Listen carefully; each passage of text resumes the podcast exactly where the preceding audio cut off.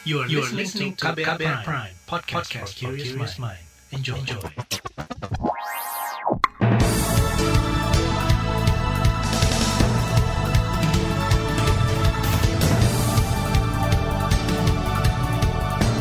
Halo selamat pagi saudara, senang sekali saya Reski Mesato kembali hadir pagi hari ini di program Buletin Pagi edisi Selasa 2 Maret 2021. Pagi hari ini seperti biasa sejumlah informasi telah kami siapkan untuk Anda. Di antaranya, Perpres miras terbit angka kriminalitas berpotensi naik. Densus tangkap belasan terduga teroris di Jawa Timur dan Presiden resmikan KRL Jogja Solo. Dan saudara inilah Buletin Pagi selengkapnya terbaru di Buletin Pagi. Saudara, peraturan presiden atau perpres tentang bidang usaha penanaman modal menuai pro kontra di tengah masyarakat. Perpres itu salah satunya mengatur tentang investasi minuman keras di empat provinsi, yakni Bali, Papua, Nusa Tenggara Timur, dan Sulawesi Utara. Aturan ini ditandatangani Presiden Jokowi awal Februari lalu. Nantinya, persyaratan penanaman modal pembuatan minuman keras diatur Badan Koordinasi Penanaman Modal atau BKPM dengan usulan gubernur. Badan Koordinasi Penanaman Modal atau BKPM enggan menjelaskan rinci latar belakang aturan itu. Berikut pernyataan Deputi Deregulasi Penanaman Modal BKPM, Yuliot. Ini yang untuk industri miras, itu besok uh, Kepala BKPM itu akan menyampaikan latar belakang kebijakan dan juga ini apa langkah-langkah untuk penyaringan penapisan uh, sistem perizinan berusaha yang ada di, di dalam sistem OSS BKPM itu akan disampaikan sama Pak Balir besok. Mm-hmm. Itu rencana pukul 9 pada ya. Kami lagi menyiapkan bahan untuk itu. Itu tadi Deputi Deregulasi Penanaman Modal BKPM Yuliot. Senada dengan BKPM, tenaga ahli utama kantor staf presiden atau KSP Doni Garal Adian juga belum bisa berkomentar dan menunggu Kepala BKPM menyampaikan setiap poin dari peraturan tersebut. Rencananya hari ini Kepala BKPM Bahlil Lahadalia akan menyampaikan konferensi pers terkait belate tersebut. Sementara itu, saudara, sejumlah fraksi di DPR menolak peraturan presiden yang melegalkan investasi miras. Sekretaris Fraksi Partai Persatuan Pembangunan atau P3 DPR Ahmad Baidowi mendesak pemerintah mencabut perpres tersebut. Ia mengakui pemerintah berupaya meningkatkan ekonomi dengan investasi, namun seharusnya investasi yang diharapkan tidak menimbulkan dampak buruk. Misalkan baru-baru ini di Jakarta Barat itu terjadi penembakan dari polisi terhadap tiga orang, salah satunya anggota TNI, salah satunya dipicu oleh miras. Dan miras juga menjadi pemicu angka kriminalitas cukup tinggi, menjadi penyebab tingginya kriminalitas. Bahkan beberapa kecelakaan maut itu juga karena uh, konsumsi miras. Maka dari itu lebih baik Perpres 10 tahun 2021 itu dicabut. Itu tadi Sekretaris Fraksi P3 DPR RI Ahmad Baidowi. Penolakan juga disampaikan fraksi PKS di DPR RI. Ketua fraksi PKS Jazuli Juwaini mengatakan, selama ini miras masuk daftar bidang usaha tertutup terbatas dengan syarat ketat. Sementara itu anggota DPR fraksi Partai Kebangkitan Bangsa atau PKB Jazilul Fawaid menilai sejumlah poin dalam perpres tersebut hanya akan menimbulkan kontroversi. Menurutnya, nilai investasi miras tidak sebanding dengan dampak buruknya. Saudara Dewan Adat Papua atau DAP turut menolak peraturan presiden atau perpres tentang bidang usaha penanaman modal. Papua adalah salah satu provinsi yang menjadi lokasi investasi miras. Sekretaris DAP John Nasio Robi Gobay beralasan, selama ini peredaran miras menimbulkan berbagai masalah di masyarakat Papua. Banyak sekali dampak negatif dari peredaran minuman beralkohol itu banyak yang kemudian berujung kepada adanya konflik antar kampung, antar kelompok, ada KDRT yang harus dipertimbangkan itu kan suara-suara dari Papua. Tokoh-tokoh adat ini kan sudah terlalu sering menyampaikan aspirasinya, bahkan kadang juga melakukan aksi-aksi unjuk rasa. Dewan Adat Papua meminta Presiden Joko Widodo merevisi perpres tersebut tidak memasukkan Papua sebagai salah satu provinsi yang diizinkan memproduksi dan mengedarkan miras. John Gobay mengatakan selama ini peredaran miras sudah dilakukan oleh warga Papua bersama tokoh masyarakat, tokoh adat hingga forum komunikasi pimpinan daerah. Saudara kriminolog Universitas Budi Luhur Kazizah Gusnita berpendapat, Peraturan Presiden tentang pelegalan investasi minuman keras atau miras seharusnya diimbangi dengan aturan yang menjaga masyarakat dari dampak miras. Sebab miras berisiko memicu seseorang lalai bahkan melakukan tindak kriminal. Pengaruhnya miras itu apa sih pada diri seseorang? Berpengaruh terhadap fungsi otak seseorang, kendali diri seseorang, kesadaran diri seseorang, sehingga akhirnya pada saat situasi itu terjadi, pada saat dia mengkonsumsi miras, maka suatu tindakan yang dia lakukan, apa pun itu ya, tindakan-tindakan pembunuhan, kekerasan, penganiayaan, bahkan mungkin kekerasan seksual, pemerkosaan, kejadian pidana itu terjadi, peristiwa pidana itu bisa menjadi alibi bahwasannya dia melakukannya secara tidak sadar karena pengaruh dari miras itu. Kriminolog Universitas Budi Luhur Kazizah Gusnita menilai, aturan mengenai pelegalan investasi miras seharusnya mempertimbangkan budaya hingga sejarah bangsa agar menghindari polemik di kalangan masyarakat. Sementara itu, anggota Ombudsman RI, YK Hendra Fatika, bakal mempelajari aturan ini. Menurutnya, Ombudsman bisa menindaklanjuti jika regulasi ini mempengaruhi situasi keadaan sosial tanpa perlu aduan dari masyarakat. Data Mabes Polri mencatat sejak 2018 hingga 2020, ada lebih dari 200 aksi kejahatan yang dilatar belakangi miras. Saudara Presiden Jokowi klaim amankan vaksin COVID-19. Informasi selengkapnya akan kami hadirkan sesaat lagi. Tetaplah di Buletin Pagi KBR. You're listening to KBR Pride, podcast for curious mind. Enjoy!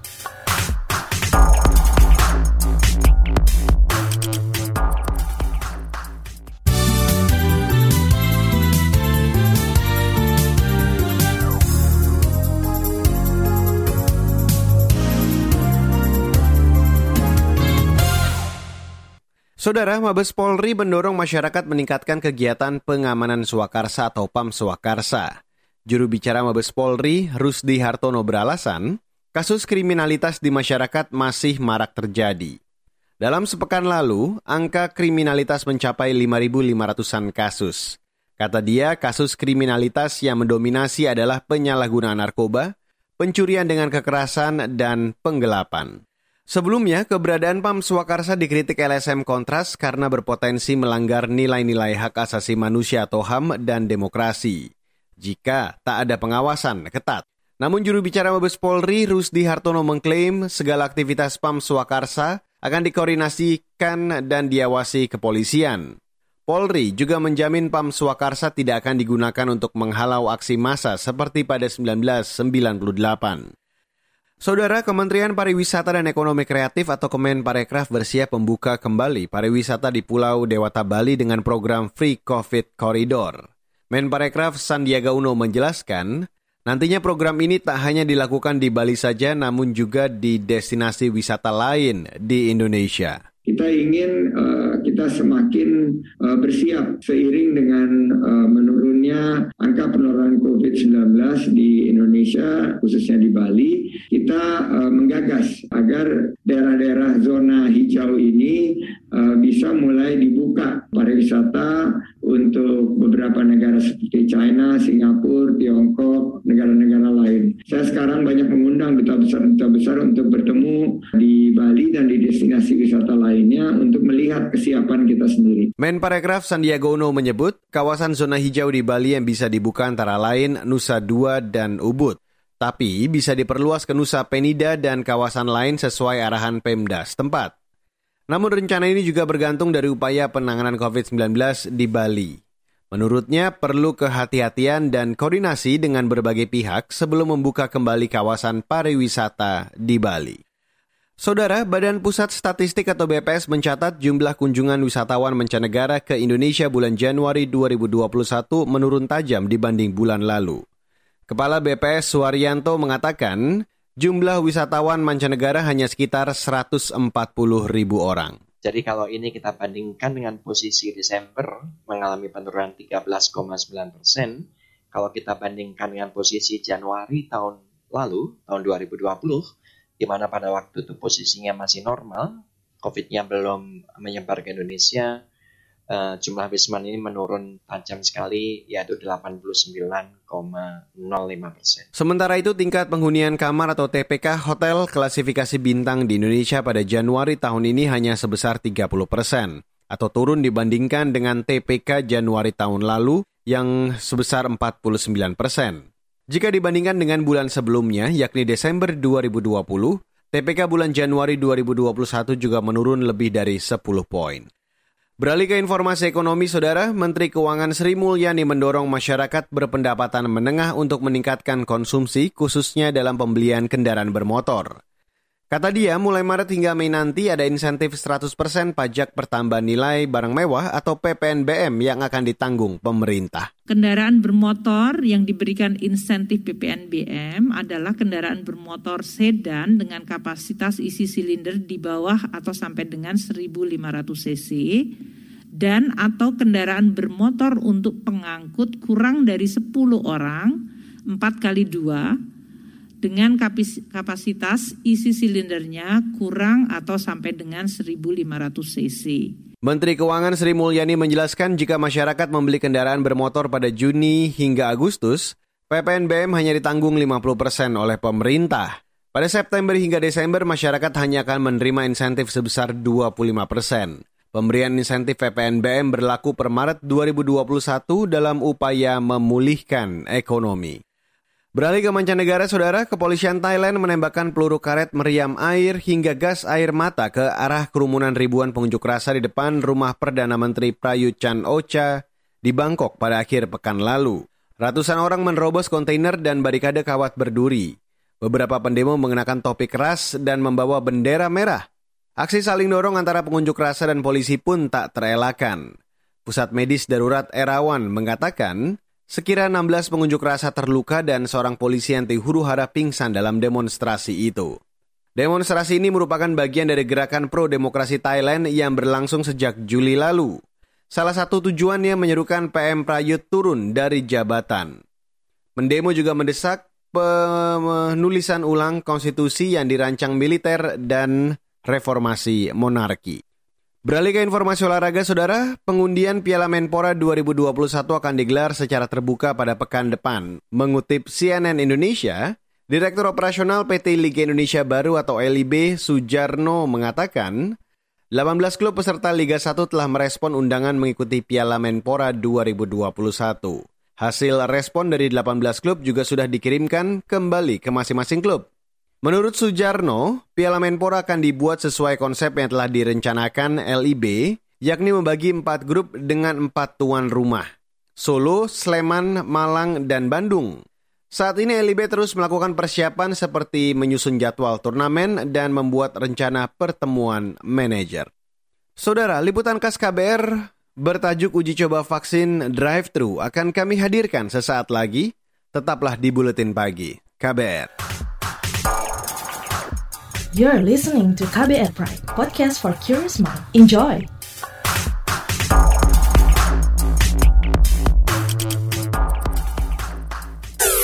Commercial break.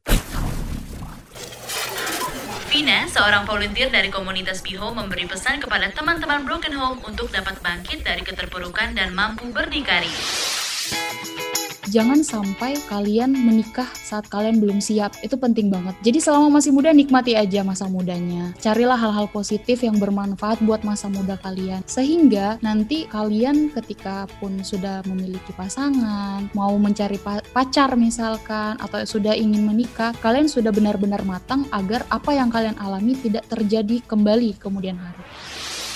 Simak obrolan selengkapnya dalam podcast Disco Diskusi Psikologi dalam episode Bangkit dari Keterpurukan dan Berdikari di kbrprime.id dan platform mendengar podcast lainnya.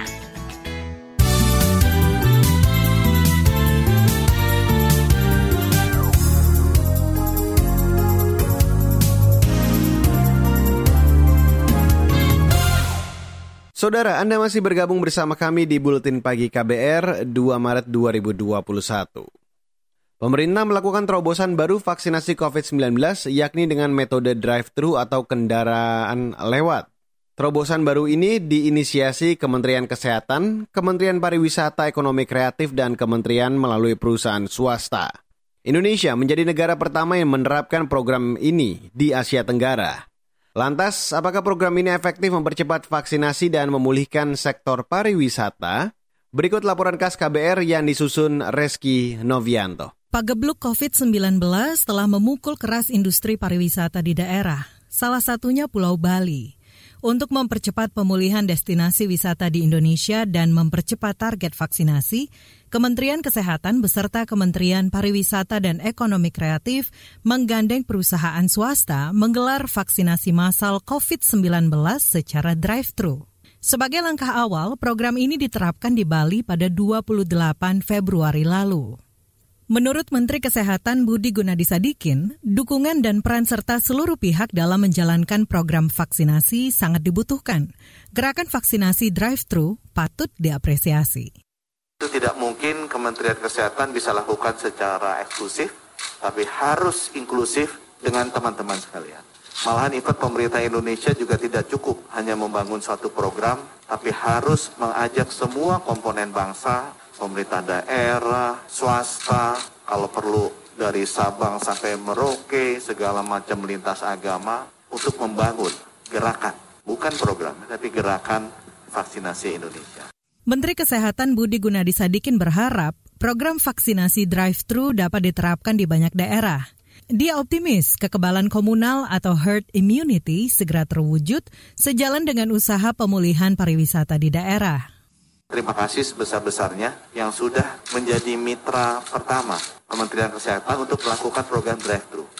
Saya berharap gerakan vaksinasi Indonesia bisa terbangun dengan kemitraan-kemitraan seperti ini. Saudara, layanan tahapan vaksinasi drive-thru cukup simpel. Lantaran penerima vaksin tidak perlu keluar dari mobil. Peserta hanya menyerahkan KTP untuk diverifikasi saat registrasi. Selanjutnya, kendaraan diarahkan menuju zona screening kesehatan untuk mendapatkan pemeriksaan dasar seperti cek suhu, tekanan darah, serta diberikan beberapa tambahan pertanyaan. Jika dinilai layak, peserta bisa menuju area penyuntikan untuk kemudian diobservasi. Di lokasi ini telah disiagakan petugas kesehatan dan mini ICU. Apabila muncul gejala maupun reaksi tertentu, peserta bisa memberikan peringatan dengan membunyikan klakson. Jika tidak muncul gejala tertentu, peserta bisa langsung menuju area pengambilan sertifikat dan menunggu penyuntikan tahap kedua, 14 hari mendatang. Program vaksinasi drive-thru mendapat dukungan penuh dari Kementerian Pariwisata dan Ekonomi Kreatif. Menurut Menparekraf Sandiaga Uno, ini merupakan wujud gerak cepat pemerintah di antara negara ASEAN lainnya. Dirinya pun merasa lega dan bersyukur. Vaksinasi bagi tenaga kerja industri pariwisata menjadi salah satu prioritas agar pemulihan di sektor ini lekas terwujud. Hal ini kata dia sekaligus mewujudkan tekad pemerintah melakukan satu juta vaksinasi dalam sehari. Memprioritaskan pariwisata di beberapa daerah ini akan memulihkan sektor yang membuka lapangan kerja bagi 34 juta uh, masyarakat Indonesia. Dan saya harapkan ini bisa menggeliatkan dan memulihkan uh, pariwisata dan ekonomi kreatif uh, melewati masa-masa sulit uh, pandemi ini.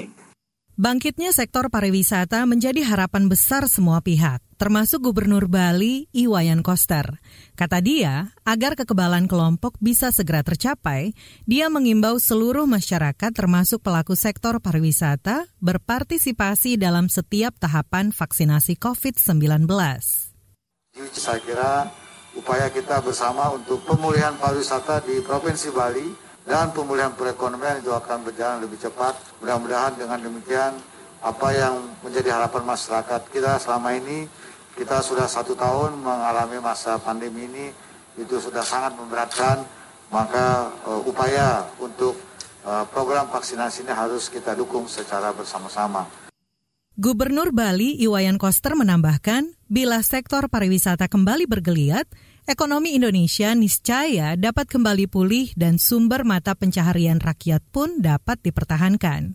Senada, pengamat pariwisata sekaligus Direktur Indonesia Ecotourism Network, Ari Suhandi menilai, dengan adanya inovasi vaksinasi drive-thru ini, pemulihan pariwisata di seluruh daerah bisa lebih cepat terwujud. Salah satunya misalnya vaksinasi drive-thru ya. Saya kira satu inovasi yang memudahkan saya menggambarkannya untuk saya saja sering melakukan rapid, saya mencari yang drive-thru. Lebih easy. Yang vaksinasi saya kira ini satu inovasi. Kita harapkan itu bisa membangkitkan pariwisata. Laporan khas KBR ini disusun Reski Novianto. Saya Aika Renata. Saudara, informasi dari daerah akan kami hadirkan sesaat lagi. Tetaplah di Buletin Pagi KBR. You're listening to KBR Pride, podcast for curious mind. Enjoy!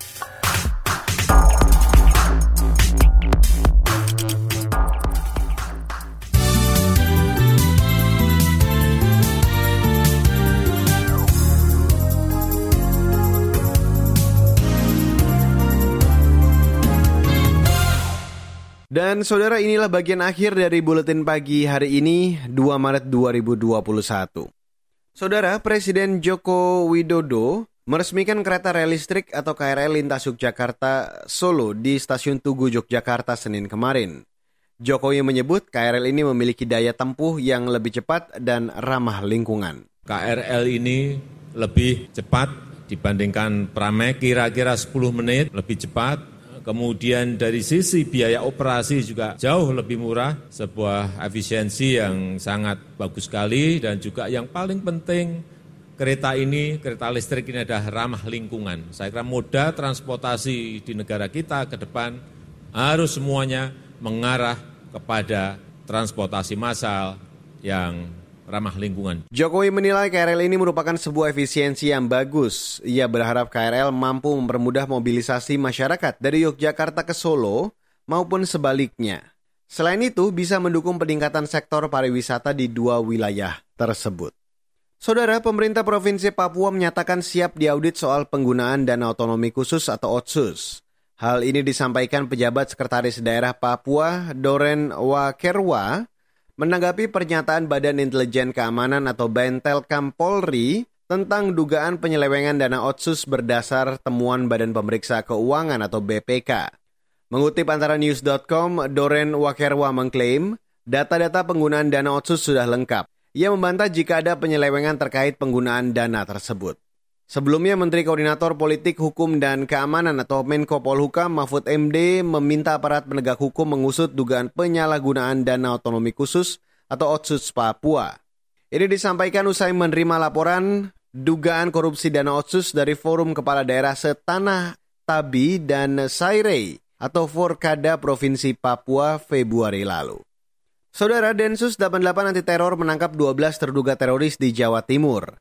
Juru bicara Mabes Polri, Rusdi Hartono mengatakan, belasan terduga teroris itu ditangkap di empat lokasi berbeda, yakni Sidoarjo, Surabaya, Mojokerto, dan Malang. Kata Rusdi, terduga teroris yang ditangkap itu berafiliasi dengan jaringan teroris Jamaah Islami atau JI dan telah berencana melakukan aksi teror.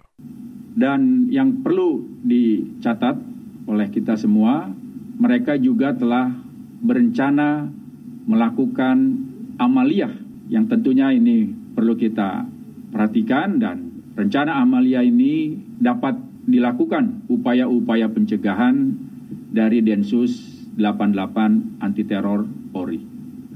Juru bicara Mabes Polri, Rusdi Hartono menambahkan Densus 88 anti teror tengah mendalami sasaran dan bentuk amalia yang direncanakan belasan terduga teroris itu.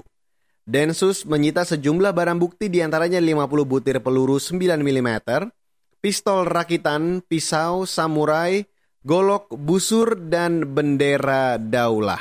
Dan saudara informasi tadi menutup buletin pagi hari ini, 2 Maret 2021. Jangan lupa untuk selalu memantau informasi terbaru setiap jamnya di kabar baru situs kbr.id, Twitter di account at berita KBR, dan untuk Anda yang tertinggal siaran Buletin Pagi hari ini, Anda kembali bisa mendengarkan di kbrprime.id. Ingat, selalu terapkan protokol kesehatan 3M di mana pun Anda berada, menggunakan masker, menjauhi kerumunan, dan mencuci tangan dengan sabun di air mengalir. Akhirnya, saya Reski Mesanto mewakili tim redaksi yang bertugas pagi hari ini. Kami undur diri. Salam.